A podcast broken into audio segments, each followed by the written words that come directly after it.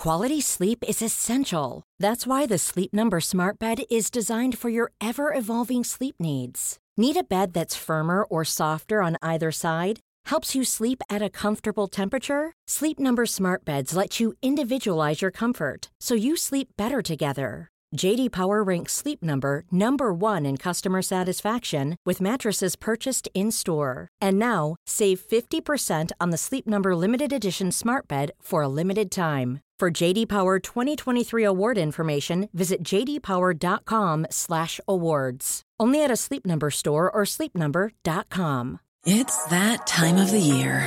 Your vacation is coming up. You can already hear the beach waves, feel the warm breeze, relax, and think about work. You really, really want it all to work out while you're away. Monday.com gives you and the team that peace of mind. When all work is on one platform and everyone's in sync, things just flow wherever you are. Tap the banner to go to Monday.com.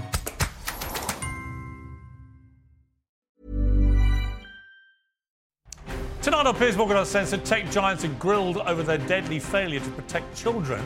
If they can censor opinions they don't like, why can't they keep our vulnerable users safe? Ben Shapiro's anti woke rap song is tearing up the charts. Now, inevitably, he's been accused of cultural appropriation and racism. Do his critics have a point? I'll chair an uncensored rap battle panel. And a top vegan restaurant says falling sales and empty tables have forced it into a rather significant change. It's going to sell meat. As the penny finally dropped that nobody wants to eat gruel on their big night outs.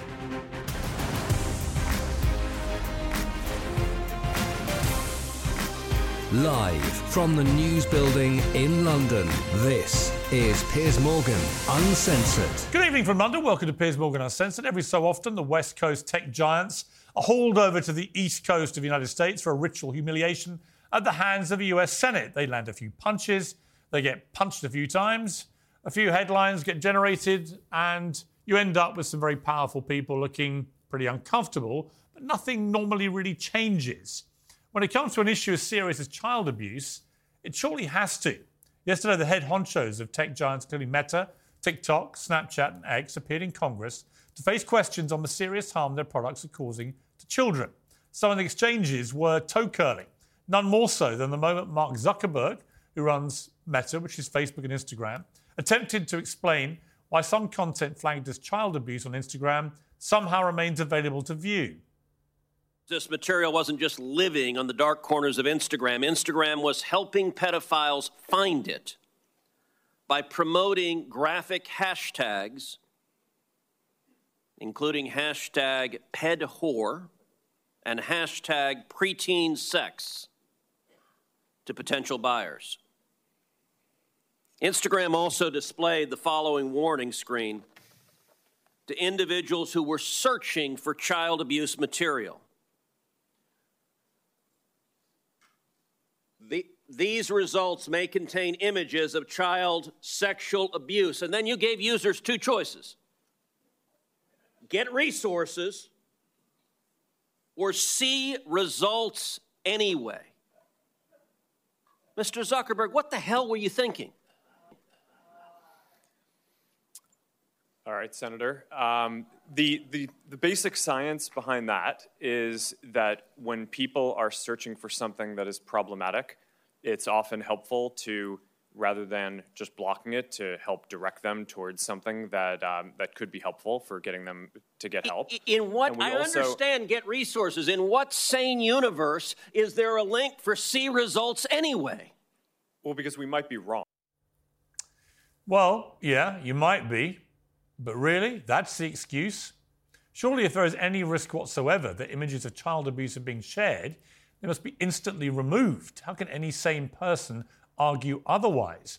Senator Lindsey Graham was loudly cheered by watching parents when he said this. Mr. Zuckerberg, you and the companies before us, I know you don't mean it to be so, but you have blood on your hands. You have a product. You have a product that's killing people. Well, he has a product that's incredibly popular and it's made him incredibly rich.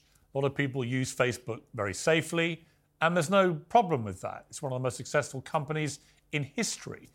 But the people that were cheering there were parents whose children had been victims of horrific exploitation on those platforms or whose children had taken their lives. Well, Mark Zuckerberg made this apology. Would you like now to apologize to the victims who have been harmed by your product? Show them the pictures. Would you like to apologize for what you've done to these good people? I'm sure everything that you've all gone through is terrible. No one should have to go through the things that your families have, have suffered. And this is why we invest so much and are going to continue doing industry leading efforts to, uh, to make sure that no one has to go through the types of things that your families have had to suffer. Well, despite his rather unfortunate tendency to look and sound like an AI generated lawyer, I do believe Mark Zuckerberg wants his products to be a force for good in the world. And at least he had the decency to turn round and apologise to those parents. He wasn't by any means the only tech giant boss there, they were all there. But he was the one that did that, and credit to him for doing so. This is the way the modern world communicates. It's where we're entertained and educated social media. It's integral to our lives. It's not going to go anywhere, it's going to get bigger and bigger. That's exactly why we need to trust that the people in charge of it know what they're doing and do it properly.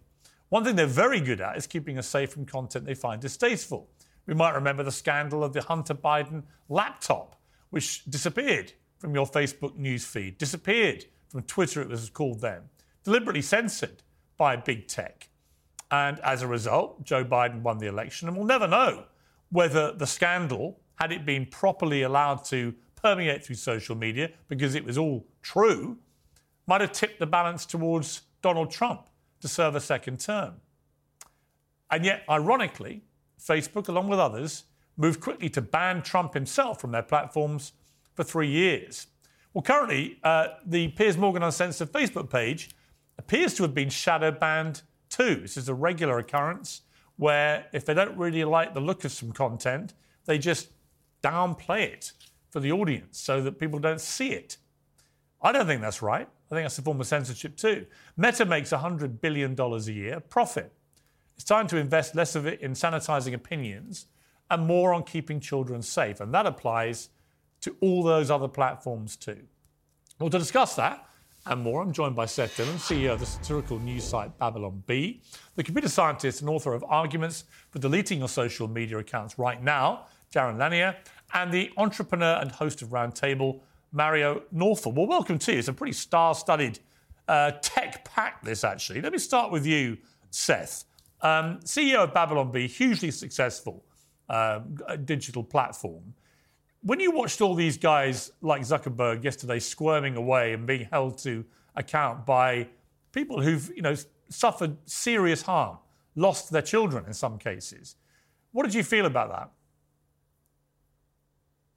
Well, you know, I don't take pleasure in them uh, suffering through a, a, moment like that. I mean, obviously, I don't think that they feel good about the fact that there are kids who have committed suicide or have dealt with bullying and harassment or who have had who have had exploitative material of them shared online.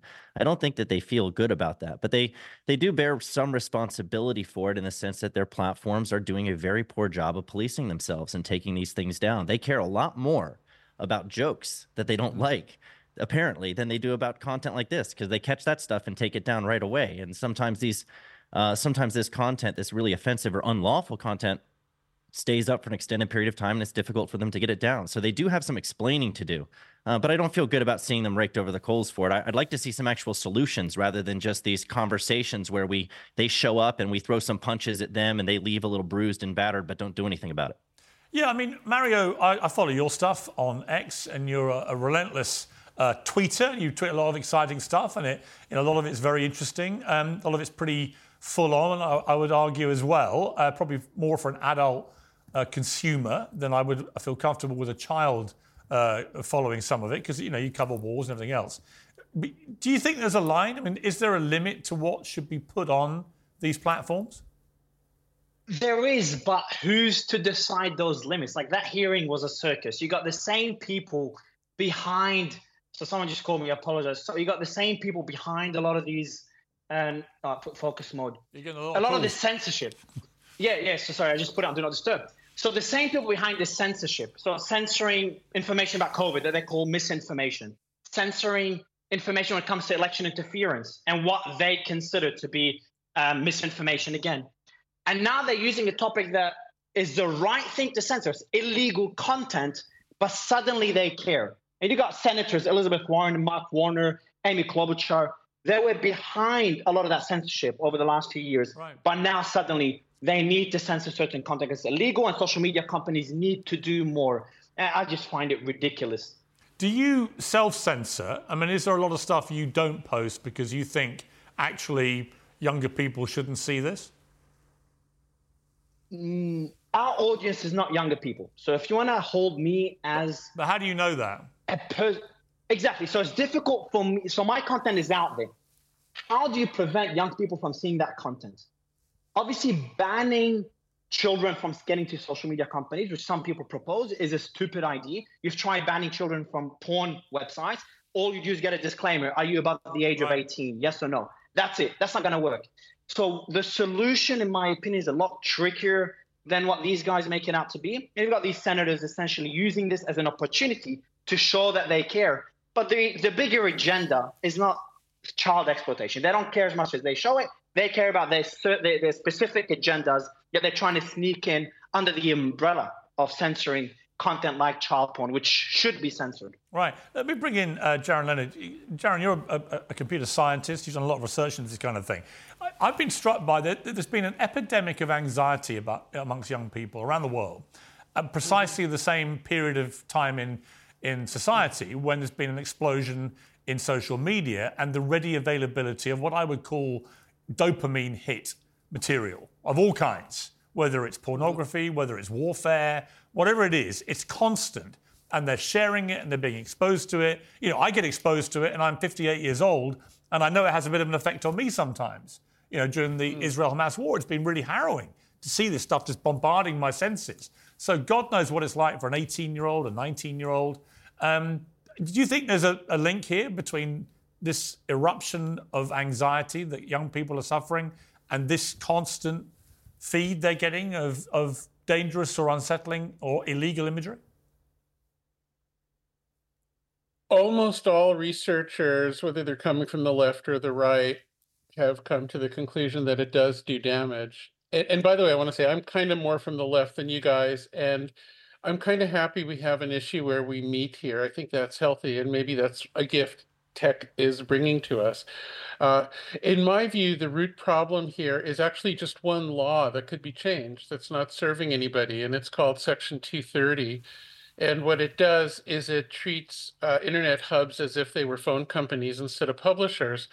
And the problem with that is something nobody saw. I was around when we started this, so um, i share part of the blame perhaps, but if you remove enough liability from the internet platforms, it means that their competitors can kind of put out the same th- stuff that they put out. So the only business model they have is to gain what we call network effect, which is a kind of monopoly, and then to sell uh, influence and routing of information, or basically to sell virality through algorithms. And then the problem with that is virality runs on the fight or flight mechanisms of the human brain and it tends to make everybody a little more nervous and cranky and uh, vain and uh, you know all of those things we see it more easily in our ideological opponents, but the truth is it affects all of us uh, pretty equally. Mm. Uh, so, what I'd like to see is just simply to change that law. And I think what you'll see is the good side of social media, which is very real, have more of a chance, and the incentives for the stupid stuff to be reduced.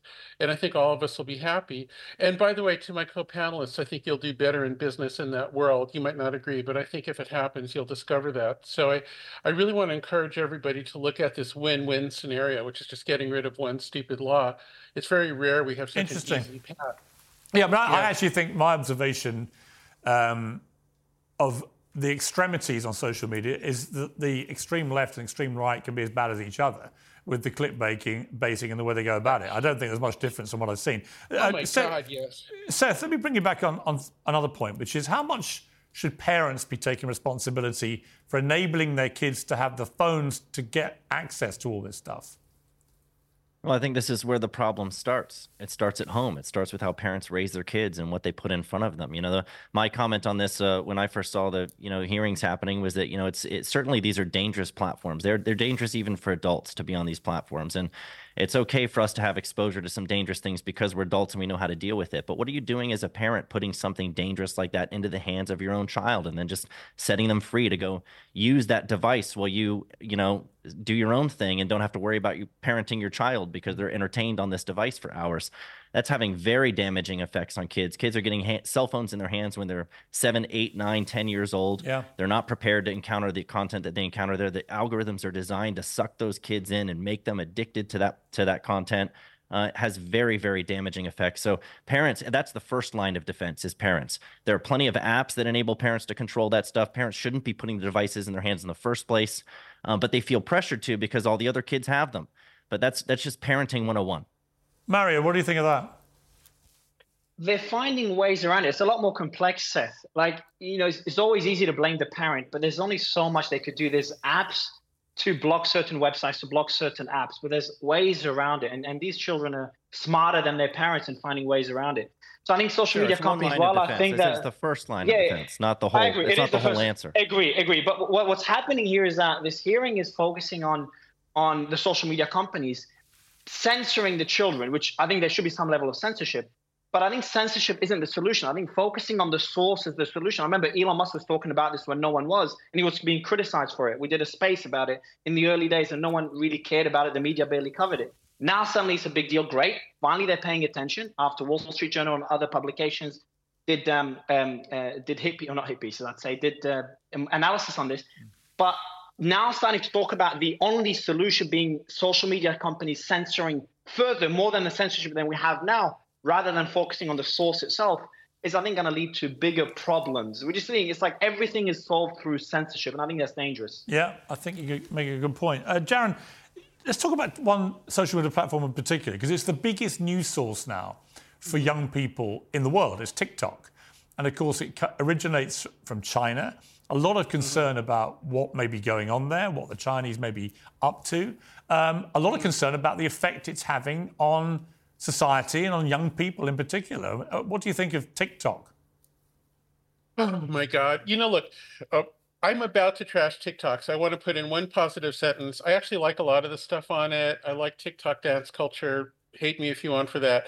So I'm not anti youth culture, but I mean, my God, look at the difference between the version of TikTok in China and the version externally. One is obviously designed to improve society, and one is designed to harm society. Uh, because we don't get access to the data, because the thing's a black box ultimately, it's almost impossible to really, really know what's going on, what's intentional, what's sneaky, and what's mm-hmm. not.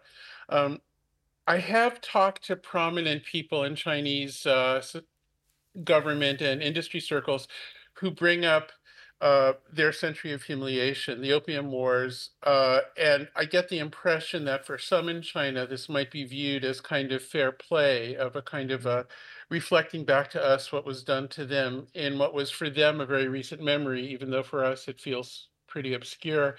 I don't, but I can't know. You know, this is the thing that's so frustrating is that um, there is really no way to know for sure what's going on, except we can say that uniformly people who study it think that TikTok is mostly doing harm. Yeah. It's obviously it's a mixed story. There's some good stuff on it, but I just think it's intolerable. I think it's a horrible, a horrible, horrible thing, and something has to be done about it.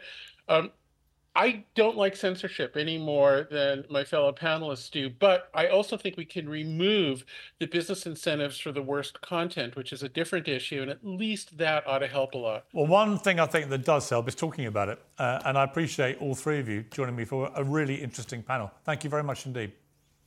Thank you. Well, thanks. Really good to meet you all. Uncensored next, Ben Shapiro's anti woke rap song is tearing up the charts. Now, inevitably, he's been accused of cultural appropriation and racism. Do his critics have a point? Uh, well, the rapper behind the hit joins me next with two men who then don't, dis- don't agree with him.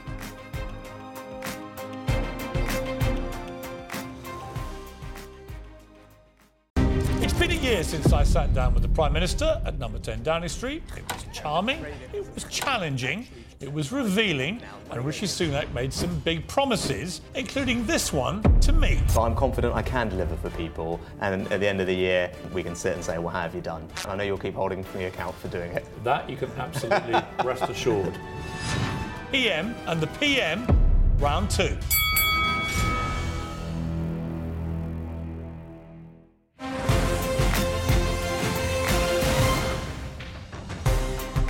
Welcome back to Uncensored. Rapper Tom MacDonald topped the US charts with his anti woke anthem entitled Facts, which features a verse from popular conservative commentator Ben Shapiro. While the song's been a number one hit, critics have called it offensive, accusing Tom and Ben of cultural appropriation and indeed racism. Let's take a listen. Take some notes. I just did this for fun. All my download this, let's get a billboard number one. This ain't rap, this ain't money, cars and clothes. We ain't selling drugs, we ain't gonna overdose. We ain't pushing guns, ain't promoting stripper poles. We won't turn your sons into thugs or your daughters into hoes. Well, this begs the question Has hip hop gone woke? I spoke to Ben about his unlikely transformation into a rap heavyweight yesterday. And today I'm joined by the artist who actually crafted the song, uh, Tom MacDonald. So, Tom, uh, well, first of all, congratulations on this runaway smash hit. Um, you're actually entitled to celebrate it because you are a bona fide rapper. Ben, I'm not quite so convinced by. Maybe a one hit wonder. Um, first of all, are you surprised by the backlash, or did you predict the backlash and that was one of the reasons you did the song in the first place? Uh, well, I've made a lot of sort of anti woke anthems over the years, and there's always a certain degree of backlash that comes with it. Um, so this one was sort of, you know, a, a, lot of my relationship with the audience is call and response. I make a song, people respond in the way that they do, uh, and then I respond again with the next song. So, uh, you know, facts with Ben is sort of the cap on a long line of anti woke anthems that have been met with pretty heavy criticism people uh, in the uh, the black rap community have come out and said, "Look, this is just blatant cultural appropriation racism because you're accusing all their music that they produce of being about selling drugs, pushing guns, stripper poles, turning your sons into thugs, and so on." What do you say to that criticism? Um, I think that there's, you know, there's all types of rappers out there. There's there's black rappers and white rappers and Asian rappers and Indian rappers, all types of rappers. And I don't think that uh, criticizing sort of the status quo of the genre or criticizing the prevalent content of the music, I don't, I don't, I don't agree that there's anything racist about that. What struck me is that there seems to have been more outrage over you guys lampooning uh, this style of rap music than there is about the actual rap music, which often to me gets an extraordinary pass from criticism. And I said to Ben yesterday, when you have John Legend rewriting Baby It's Cold Outside because it's so offensive, um, but doesn't rewrite any of the lyrics of any of his rap friends, there's an obvious double standard. Yeah, absolutely. Um, I think that sort of in general, um, over the last 10 to 15 years, there's been uh, very prevalent themes in hip hop. You know, uh, sort of uh, objectifying women and and and glorifying violence and romanticizing drug abuse and stuff like that. And um, I think that hip hop likes to think of itself as quite a woke genre, mm. and uh, none of those things seem to quite align with uh, what the the woke mob um, is is standing up and being vocal against. So I, you know, I think it, it, it's a little bit hypocritical, but you know. Do you think you can be number one on the Billboard chart, or do you think you may get subtly shadow banned to stop you getting there? Uh, well, it's happened before. I've had Billboard refuse to count my album sales. Um, I'm completely independent. There's no record label, there's no distribution, there's no marketing team, nothing. I make all of my beats, I write all the songs. My girlfriend shoots the music videos, entirely independent of the music industry. Uh, so, you know, censorship, suppression, shadow banning is uh, very familiar with all of those things. Like I said, Billboard's refused to count my album sales before. They've removed me off trending charts on YouTube. Um, my distribution company, TuneCore, which is supposed to be the alternative for artists who don't want to sign a major record deal, that they, are supposed to be able to go to TuneCore and independently release their own music. Um, so I had TuneCore deny release of this song and say that they will not host it in any form uh, because of quote unquote lyrical content. Um, so you know, I think I think the buzz is there, and I think the press is there, and I think that the proof is in the pudding. I have access to the sales numbers, as do many other people. Um, so I think it would be pretty hard for Billboard at this point in time to just uh, blatantly um, snub us on the Billboard charts. Can you make one promise finally, Tom, which is if you do get there, you don't make as part of your celebration a decision to do a whole a- a- album with Ben Shapiro. I don't think any of us could stomach that. Probably I can absolutely make that promise. I can absolutely make that promise.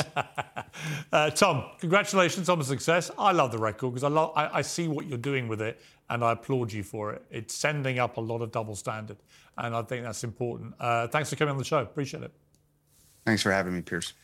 Okay, we heard from uh, Tom, but now let's hear from the hip hop establishment. Joining me now from New York is the highly respected rapper Talib Kweli, who also co hosts the Midnight Miracle podcast with Dave Chappelle, and the DJ and digital media mogul DJ Vlad. Well, uh, a very high powered uh, panel to respond. So let me start with you then, uh, Talib. You and I have locked horns before on Twitter, as it used to be. Yeah, you used to troll me on Twitter. I think we both like to express ourselves forcefully, and uh, absolutely no problem in doing Yes. that. What is what is your objection Yes. to this song? Well, first of all, um, forgive my voice because I'm coming off tour. My voice sounds a little scratchy. Forgive um, it. I want to pretty cool, congratulate. Tom. Okay, cool. I want to congratulate Tom uh, MacDonald on his journey in sobriety um, because that's very important to note that part of his story is about his journey in sobriety. I do think it's very cowardly and very racist to blame hip hop for his addiction. Um, as if white people don't have addiction issues. That's first and foremost. But if we're going to talk about the song Facts uh, with Ben Shapiro, let's have a facts versus feelings conversation, which is something that Ben Shapiro always says. Um, the hook of the song is This Ain't Rap, which I agree with. It's not rap, it's not hip hop, has nothing to do with rap. Piers, you're wrong. The song is not, has nothing to do with rap. Um, this song, he says, money, cars, clothes. We ain't selling drugs. We ain't gonna overdose. We ain't pushing guns. We're we ain't promoting stripper poles. We won't turn your sons into thugs and your daughters into hoes. This is not facts. He completely erased all conscious hip hop. You see, I got this shirt from Tribe Called Quest, one of the greatest rap groups of all time. He erased what I do. He erased what my compa- what my what my people do. And uh, most of my friends don't rap about those things. Tom is lying about rap. Well, yeah, And, but uh, hang to on. Okay, all right. that- Yes, yeah, but hang on, hang on. I'm, I'm also, I don't think he's saying all rappers do. In fact, he made a point of saying he doesn't mean all rappers or all hip hop stars. But there's no doubt. There's no doubt some on. do. There's He no made- doubt some he- do that. He stuff. made a point. Of course, of course, and there's some country music artists and some heavy metal artists that participate in violent and sexual content. Hmm. But I would never make a song. You know what I'm saying? Like he didn't specify that he meant some rap in the song. He specified that on your show Right. when you question him. But on the song, he's saying, "I'm trying to be offensive and I, I'm hoping to upset people." So guess what? As a black man, black man who does hip hop, I'm offended. If you were trying to offend me, well, then you good. You did a good job. To claim that rap or art is a cause of violence and or cause of uh, uh, addiction in his life is irresponsible and hypocritical. When a bomb drops in a, in a nation, it falls on the just and the unjust. I watched a movie called Oppenheimer last night Yeah. about a white man who made an atomic bomb that dropped on Japanese people because another white man genocided six million Jewish people. Killers of the Flower Moon is a movie about a great movie about a white man, white men who go and, and, and pillage and steal from Native American people. Uh, yesterday, a Trump fan from Philly uh, de- decapitated his father because his father was voting for Joe Biden. That's like vanilla ISIS. You can't tell me that in the culture that he claims that he stands for, that there's no violence and sex. You can't tell me that. Anyone who supports Trump, like Tom MacDonald does in his music, after Trump's mugshot, after January 6th, after this man has been indicted for rape and has 91 felonies, you can't tell me about Blue Lives Matter. You can't tell me that you're about law and order. You're being a hypocrite. Okay, powerful words. Uh, DJ Vlad, you've been sitting there patiently. Uh, what do you make of all this? I mean, I agree uh, somewhat with Talib Kweli, who's uh, also a friend of mine. Um, the problem is, is that when you talk about rap and you want to talk about the, the gangster lyrics, the violent lyrics, the drug lyrics, when you look at rap as a whole, when you look at the biggest rappers in the world right now, Drake, J. Cole, Kendrick Lamar, these guys aren't rapping about drugs. They're not talking about violence. They're not talking about uh, you know, beating women or whatever else. And I think a lot of times when you have these songs that try to generalize these types of things, you know, it kind of it oversimplifies things and it gives rap in general a bad name. You know, so it's kind of annoying. And you know, listening to the song, you know, on face value, it doesn't sound like he's really saying anything wrong. But a lot of times when you have these these sort of white supremacist type of sayings, like for example, all lives matter. You know, from the outside looking in, of course all lives matter. But it's really a shot at Black Lives Matter and kind of trying to undermine that type of thing. So I really don't like, you know, what we call in hip hop sneak dissing. And I feel the song has a lot of sneak dissing. Tully, would it be fair to say that hip hop has moved to a, you know, for want of a better word, a better place? That it, it the biggest stars no longer want to rap about stuff that caused all the offense, and actually it's changed. Is that is that accurate? See, see, I don't think that this should be a conversation with three white people and one black person about the state of hip hop and a referendum on hip hop. I think that's the wrong direction to go. One more thing I'm gonna say about Donald Trump is that Tom MacDonald is an immigrant. Donald Trump just said immigrants are poisoning our blood here in America. Donald Trump uses uh, white nationalist re- rhetoric from Mein Kampf and Hitler all the time, and this guy is a supporter of his. Yeah, this song on, is called on, Facts. tell him, tell him, hang on. Listen, Listen, you can have your views about Donald Trump. That's fine. And and by the way, you can No, say no, I said I'm done. I'm done with that. I'm done with that. No, I'm done with that. That's why I was going to the I song. get it, but the idea that I'm not allowed to, or v, DJ Vlad isn't allowed to, comment about hip hop or rap is ridiculous. I didn't say that. I didn't he say that. basically said DJ it. Vlad. That no, I didn't. Let me let me be clear. DJ Vlad is a controversial figure in our culture. A lot of people accuse him of being a culture vulture. That is not a, a criticism that I personally agree with. Although I do understand the argument. I work with, if, if, unbeknownst to a lot of people, I've done more songs with white rappers than any rapper you can name, any black rapper you can name. My next singles feature featuring Mac, uh, Mac Miller, rest in peace. I work with Macklemore. I work with R.A. the Rugged Man. There's no problem with white people in hip hop. There's a problem with racist white people in hip hop. Hmm. And Tom MacDonald's song is racist and is factually incorrect. And I could and I could break down what's factually incorrect in the song Facts, and I could break down how Ben Shapiro started his career by saying rap rap is it music. So you got somebody featured on your song who tweeted in 2019, fact, rap isn't music, and if hmm. you think it is, you're stupid. Well, that person is clearly not an anti-racist, intelligent person. Tom MacDonald owes the hip hop community an apology for putting someone on a song that in tw- tw- 20, 2009, writing for a white nationalist uh, site, Breitbart, wrote an article saying rap is crap. These people don't respect hip hop. Tom MacDonald is making rap for people. Well, I think you're missing. like uh, look, I, I played some of this stuff back to Ben Shapiro yesterday. I think you're slightly missing the point. He's, he's lampooning the world of rap and hip hop. Oh, he I'm not missing the point. He I'm thinks there's a, he at there's a lot of I- I'm- hypocrisy and I'm double very clear. standard there.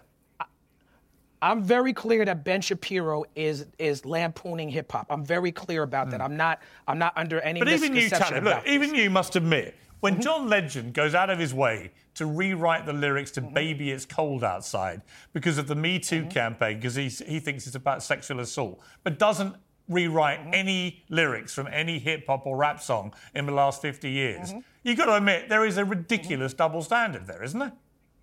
I totally I couldn't I couldn't disagree more. I completely disagree. Really? With that. Because I think you're removing all I think you're removing all social, political, and historical context that goes into creating hip hop and equating it with the social political context that You goes into genuinely creating a think Christmas Baby It's song. Cold Outside is, is more offensive than anything that the I hip didn't say that. Well, you didn't- applied it. I didn't say that. I said no. I didn't imply it. I said you are removing context to make a false equivalency. No, the Please don't- context is very don't mis- straightforward. John. Legend chose to rewrite the lyrics to Baby It's Cold No, Outside. I understand. But he didn't Piers, rewrite Piers, any of the offensive, misogynist, violent Piers, lyrics of his friends in the rap world. Piers, I get, I get that that's how you feel, but your feelings. It's not a feeling, it's a fact. And the fact. facts is, oh no, that's not. Well, it's, it's not a fact that it's a It's a problem fact that, that John that. Legend That's a hasn't rewritten any lyrics it's to not a people in the hip that- hop And it's not a.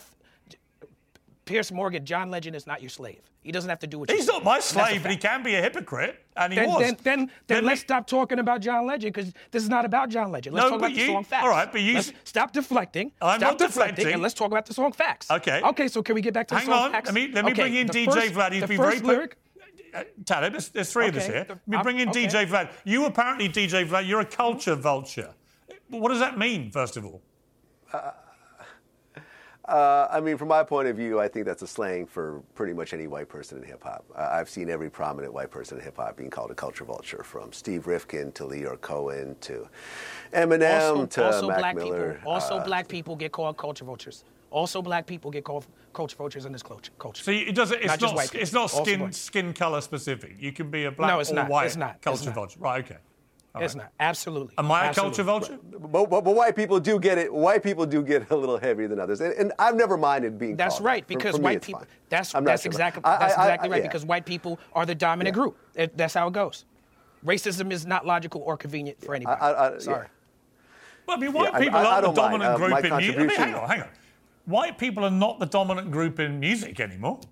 I would say most of the Oh, yes, biggest stars Yes, in the world are. right yes, now they are. not white, white. people own all of the record companies. White people own all of the record companies, Piers. That's true. Well, I White had that conversation with Kanye. labels- I had that conversation with Kanye, and he felt very strongly about it. And I had that conversation with him, and he, he may have Mm-hmm. a point about that. White people own all of the But it doesn't in change the hip-hop. fact that fact. many of the biggest and most successful and richest music artists in the world right now are black. That is Mhm. also true. All right, well let's change let's change places. How about we get all the money and y'all get to tap dance? How about that? I don't think you're short of a few bob, are you? What'd you say? I don't think you're short of a few bob, as we'd say in England. You've got a few dollars up your sleeve. Um, it does. The money is not is not about is not about whether or not one individual makes it. I am an exception to the rule. The vast majority of my people are not rich people, and that's a fact. And I'm an exception to the rule because I make money doing conscious underground hip hop. I'm not doing pop hip hop. I'm not appealing to a MAGA fan base. I'm not. I'm not. I, I don't rap about materialism, misogyny. I don't do any of that. So I'm the exception to the rule. Talib, it's good to have you on the program. Come back. I've enjoyed this debate. Well, hold on, hold on, hold Well, on. I've gotta move I on. want to. I want to. I want to. Okay, but I want to. I want to say that Ben Ben Shapiro has a history of racist comments. you said that, And for Tom MacDonald. You, you know what? Okay, Listen. well then y'all y'all should acknowledge that. Okay, you've said your, you said your bit. Uh, DJ Vo, thank you for coming ba- uh, back on. Please come again soon. I enjoyed that debate. Thank you very much. Uncensored next. A sixth of all British young men say feminism does more harm than good. Will my all-female super panel agree? Well, that's next.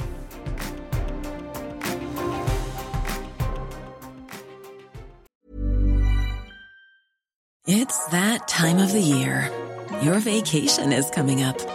You can already hear the beach waves, feel the warm breeze, relax, and think about work. You really, really want it all to work out while you're away. Monday.com gives you and the team that peace of mind.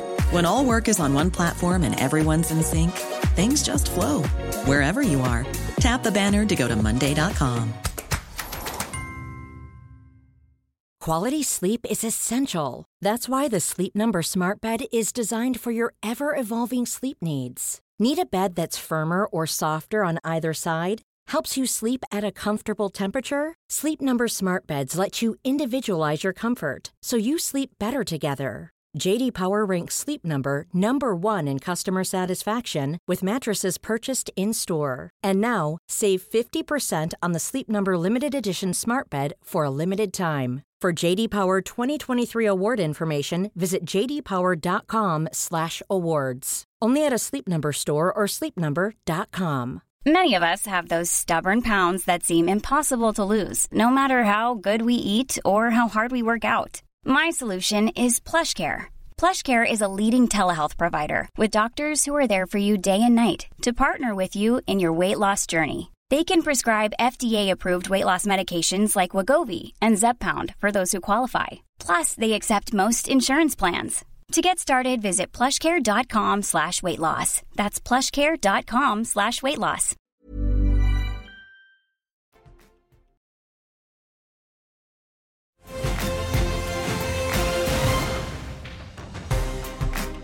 Welcome back to Uncensored. I'm joined by my pack, Talk TV contributor lawyer Paula Rowan Adrian, the political journalist Amy Santina, and Talk TV's international editor Isabel Oakeshott. Three women with wonderfully long titles. Welcome to you. I uh, couldn't think of a better panel for this debate, actually. So, uh, is feminism harmful? Is the headline uh, in The Guardian and uh, various other places today. Boys and men from Generation Z, Z are more likely than older baby boomers to believe that feminism has done more harm than good. One in six British men aged 16 to 29 say that feminism has done more harm than good. Isabel.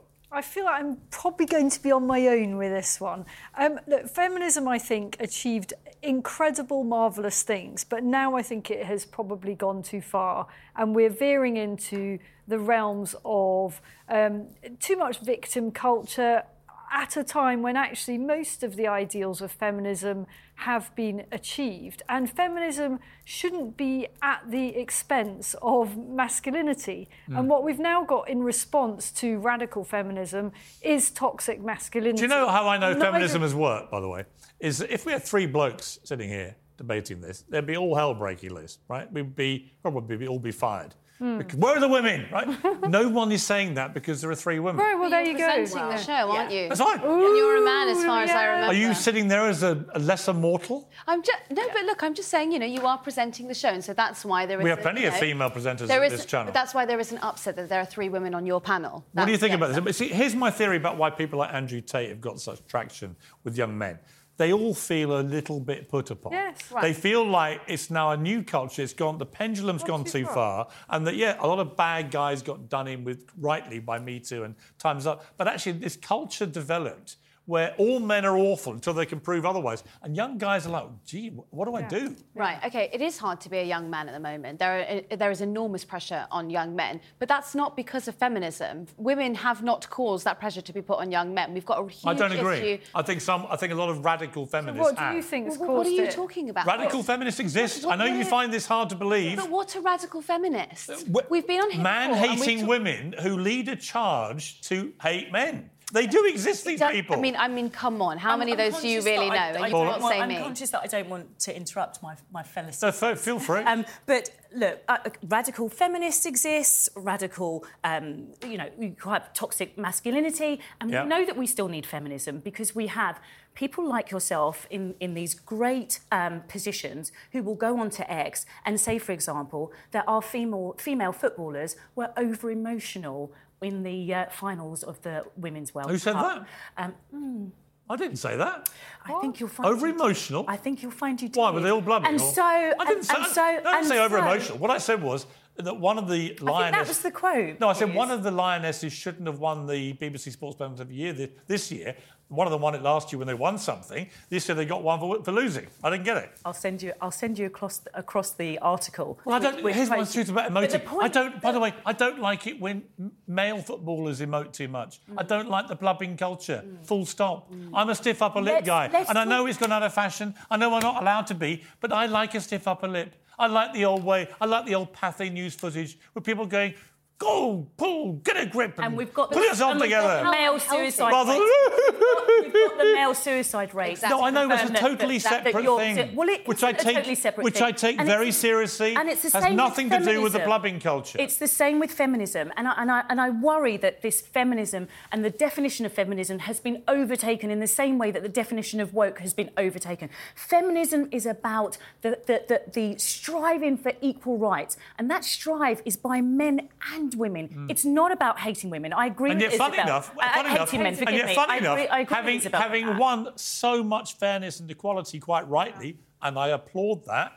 The moment the transgender lobby come along and want to erode those rights, you two, That's oh, that's fine, But- that's Yeah. fine. I mean, and we'll give them all back. true. You must I mean, we'll give them argument- all back, Isabel. Ava, I want to know because you did acknowledge that it's extraordinarily hard to be a young man now. So, what do you put that down to if it isn't radical feminism? I would say a lot. I mean, if you look at some of the, the, the reports that are, uh, made, uh, created by right wing think tanks, a lot of that to do with the struggles of young men is to do with finance and it's to do with yes. the economy. Yes. So you'll have poor white young men I mean, who are in areas yeah, who are defunded and they're, they're not, not being offered. They're not being finances. offered mental health treatment. They're not being offered good teachers. They're not being offered, you know, good finance in yes. the good economy in their schools. Generation Z, we're talking about 16 and above, yeah. is my understanding, and we are, and I agree with Ava. We are in a world now where we're expecting these 16-year-olds, 18-year-olds, 21-year-olds to go into a place of work where work no longer pays. Mm. We are in That- a generation that's true. where we are. why well, they're- why ah, they're Of course it is.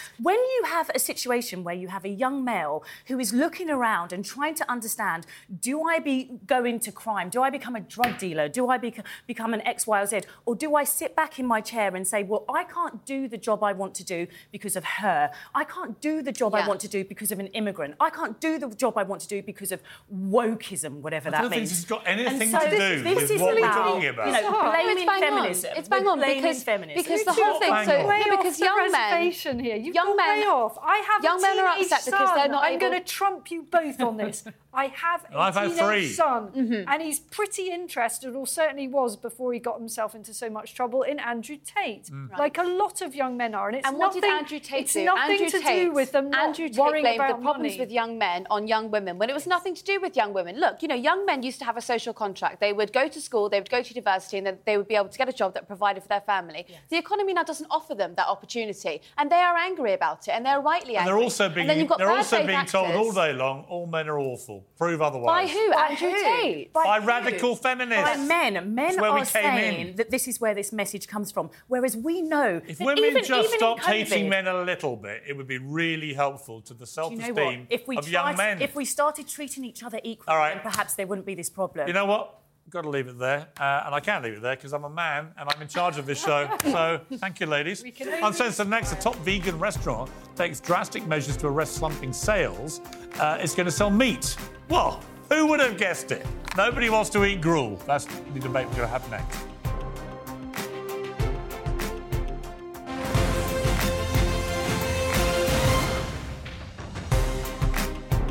Back. A top vegan restaurant in Cheshire has announced it's going to have to start selling meat to survive. It follows mass closures of vegan restaurants up and down the country.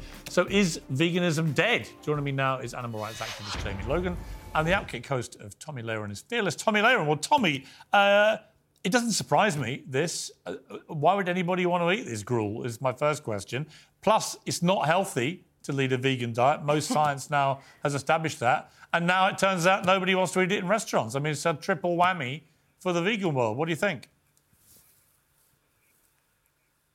Well, I'll tell you this. I come from a ranching family in South Dakota here in the United States. So I firmly believe that uh, a meat based diet, in addition to plants, is important for your overall health and also the overall economy. So I'm a big advocate for that. But I'll also tell you this, Piers. A couple weeks back, we had a major snowstorm here in Tennessee, and the grocery stores had pretty much nothing left. Everybody had taken everything. But you know what was left? The fake meat, the impossible meat. Turns out nobody wanted that. The real meat, though, that went pretty quickly. So I think people are finally starting to understand that while I understand animal rights and I understand that nobody likes factory farming, that's something we can discuss. But when you talk about eating meat in addition to plants and having an overall balanced lifestyle, you got to include meat in that because otherwise you're going to be weak, fragile, and frail. Yeah, and, and, by science the way, proves uh, that. to bring in Jamie, by the way, that's what animals do. Go to the jungle and they all eat each other. Yeah, well, first of all, thank you so much for having me on the show to offer another perspective. Some of the top athletes in the world, such as Kyrie Irving, Novak Djokovic, Chris Paul, are on plant based diets. Would we say to them, oh, well, you guys are not healthy? I mean, they're exceeding, they're winning championships in their respected sports. They're So the top scientists also at Oxford University, Harvard University, are claiming that we can live and thrive on a plant-based diet. So I don't know. Yeah, should we but here's the thing, Jamie. Nobody wants to because nobody wants to. The reason these restaurants are going out of business, nobody likes vegan food apart from die-hard vegans. And I never meet a, a healthy. I never meet a healthy-looking vegan, and I never meet one who doesn't yap on and on and on about being a vegan. You know, I like Yeah. steak, but I don't talk about it twenty-four-seven. Yeah, and you know, I definitely feel for the financial insecurities some of these business owners are facing. It's terrible. I agree. Well, that'd be also, fine if they put meat back on the menu.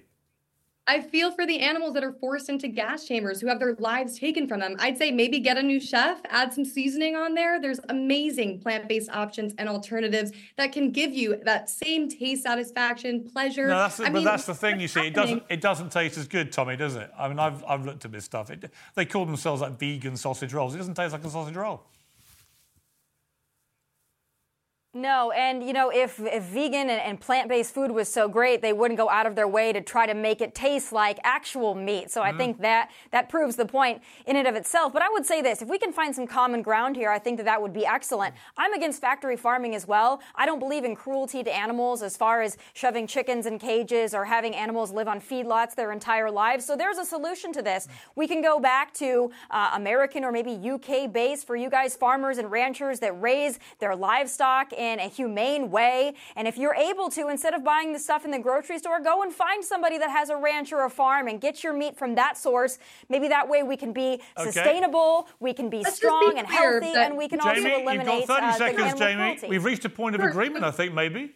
I don't think so. No, vegans are not against farmers. We're against animal cruelty. And at the end of the day, these animals still end up at the slaughterhouse with their throat slit. And so that's really where the problem lies. We are at, we make we make plant-based options taste like meat because we didn't give up meat because we didn't like the taste. We gave it up because we didn't want to see animals suffer. And that's what veganism is. It's about showing kindness and compassion for all living beings. Okay. Listen, I hear you. I don't. I mean, I I'm not. like- I'm like Tomi. I'm not. I, I don't like a lot of the animal cruelty that goes with the meat business, and that can certainly be worked on. But boy, I love eating meat, and no vegan's ever going to change my mind. Sorry, Tomi. Great to see you. Jamie, thank you very much. I appreciate it. That's it from me. Whatever you're up to, uh, eat your vegan gruel if you like. Uh, eat meat if you like. Whatever you do, though, keep it uncensored. Good night.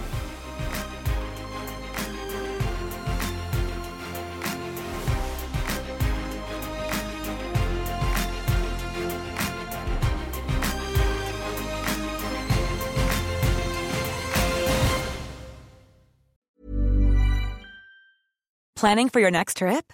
Elevate your travel style with Quince. Quince has all the jet setting essentials you'll want for your next getaway, like European linen, premium luggage options, buttery soft Italian leather bags, and so much more. And is all priced at 50 to 80% less than similar brands.